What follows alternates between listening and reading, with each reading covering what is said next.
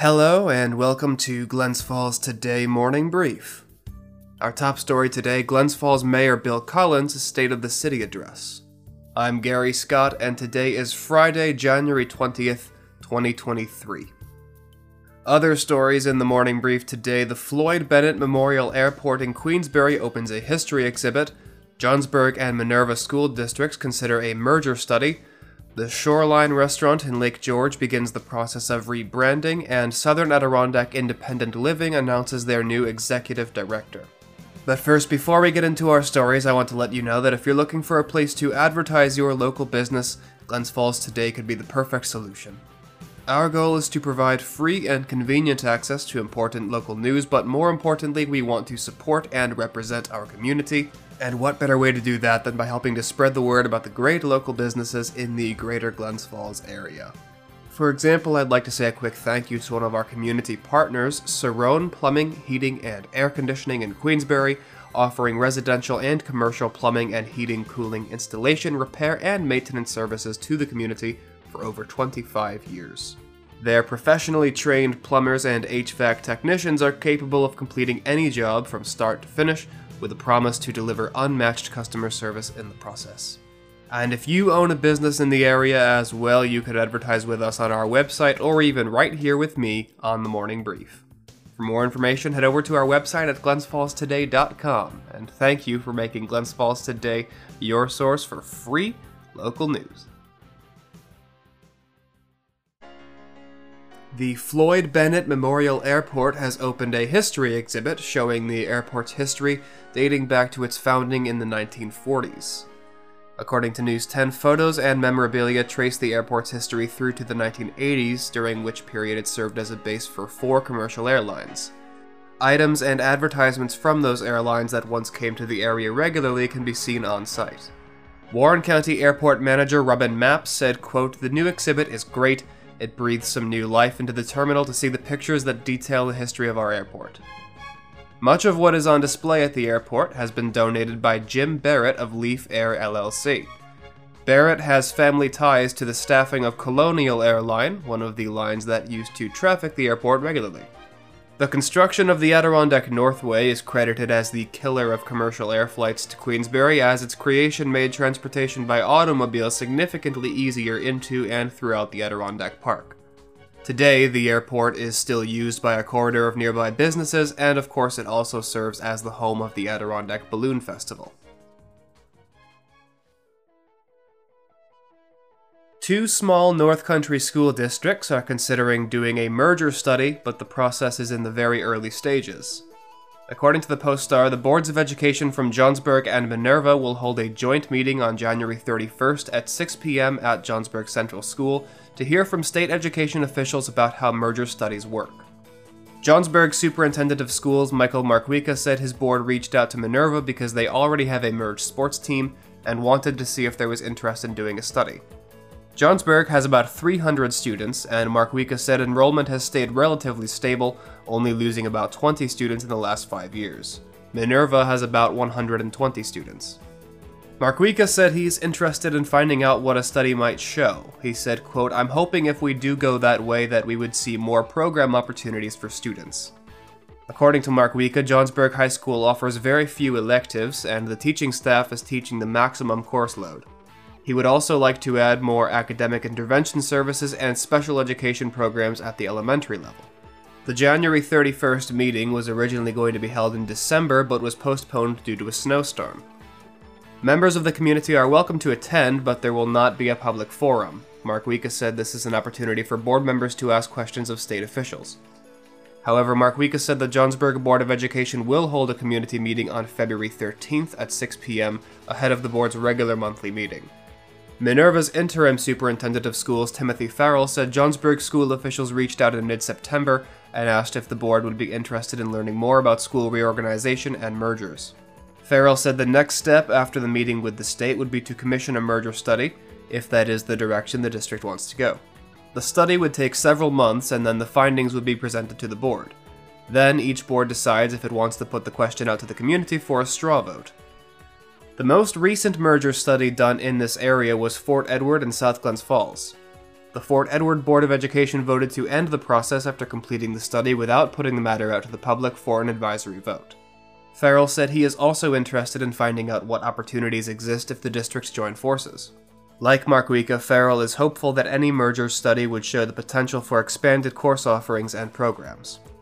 According to Farrell, Minerva has cut back on the courses it offers in science, technology, engineering, and math, and it also does not offer high school electives in English and economics that it had previously offered. In addition to declining enrollment because of its small size, Farrell said Minerva has had trouble finding teaching assistants, bus drivers, and custodians. Farrell himself retired in 2019 but returned in October after his successor Kyle McFarland resigned to become principal of Cohoes Middle School. Farrell said, quote, I'm one of four retirees in the building. The talent pool, the employee pool, is pretty shallow. Farrell said it is important to be sensitive to the fact that Minerva and Johnsburg are small communities and merging could be a way to provide those academic opportunities at an affordable cost. He also said he has not heard much feedback from the public at this point, adding, quote, I think people are waiting to learn more. It's been quieter than I would have anticipated, but I think that's because people really don't know. They need more information before they form any good questions. Now, before we get into our top story, I want to remind you again that you could advertise your business with us at glensfallstoday.com or right here on the Morning Brief. As our business continues to grow and develop, we hope to help other local businesses do the same. We want to help you spread the word about the great services that you have to offer our community. For more information, visit our website at glensfallstoday.com. On Wednesday this week, Glens Falls Mayor Bill Collins held a State of the City press conference on the second floor of City Hall. According to our own Kate Haggerty, the mayor spoke for just over 41 minutes before opening up the event to questions. Mayor Collins spoke on a variety of topics during his speech, including city taxes and the Downtown Revitalization Initiative. He also mentioned that last year, a study by news outlets and crime statistics and comparative crime rates showed that Glens Falls was ranked among the safest cities in the United States. The mayor also touched on everything from infrastructure to the wastewater treatment plant and highlighted the merger of the Glens Falls transit system with Capital District's transportation. Mayor Collins also focused on the city's ability to use state and federal grants to complete programs and not use the property tax dollars.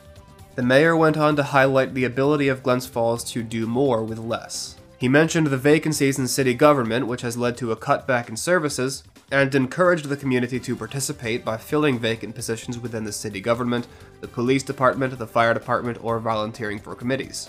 Mayor Collins also brought up the possibility of paid parking in the future, referring to the topic as the third rail of city politics. He said, quote, The newest report on our parking use and utilization is expected soon. We need to lay aside any self interest regarding parking and work towards a holistic plan that makes sense for the entire community. Reportedly, half of the city's population has an annual income that places them in the Department of Housing and Urban Development's need of service category. So, to help those who are in need, the city will be hiring a new social worker this year. This position will aid the city by serving as a conduit between the community and the police force, firefighters, and other service providers. Looking forward, Mayor Collins said he would like the city to attract the young people who leave Glens Falls and go off to college to return to Glens Falls instead of moving to larger cities. He wants young professionals to stay in the area and build their lives here. Katie Carson and her husband Will have begun the process of rebranding and renovating the former Shoreline restaurant as well as its cruises, boat rental business, and motel, which they purchased from Katie's father Dennis Quirk at the end of last year. According to the Post Star, the Carsons have big plans for the family businesses, now called Waterfront Hospitality, beginning with the plans Katie submitted to the Village of Lake George Planning Board. Katie's proposal outlines the first phase for the restaurant, which will now be called the Lighthouse. Future plans for the upgrade also include fire pits and a new menu. These businesses have been run for over 30 years, first by Katie's grandfather Jim Quirk, and most recently by her father. According to the company's website, Will and Katie bring over 40 years of entrepreneurial experience to Lake George. Will formerly owned and operated Leroy Holding Truck Lease and Service, which he sold in August before the couple purchased the Quirk's Waterside empire. Will's statement on the website reads, quote, We value the tradition and foundation that the Quirk family has built the business on. Rebranding brings modern design, trends, and innovative upgrades to the guest experience. We look forward to sharing our vision with the Lake George community. The large multi deck wooden boats, the Adirondack and the Hurricane, are still in operation and available for booking events, but the boats now sail under the name Lake George Waterfront Cruises. The Woodbine Motel, another entity of the Shoreline Company, will become the Bungalows this year. The motel formerly served as affordable housing for restaurant staff and J1 students who came from other countries to work in Lake George during the busy summer season. And finally, Southern Adirondack Independent Living, or SAIL, a health advocacy organization that helps disabled individuals in the North Country, is experiencing a change in leadership. News 10 reports this week SAIL announced the appointment of its new executive director.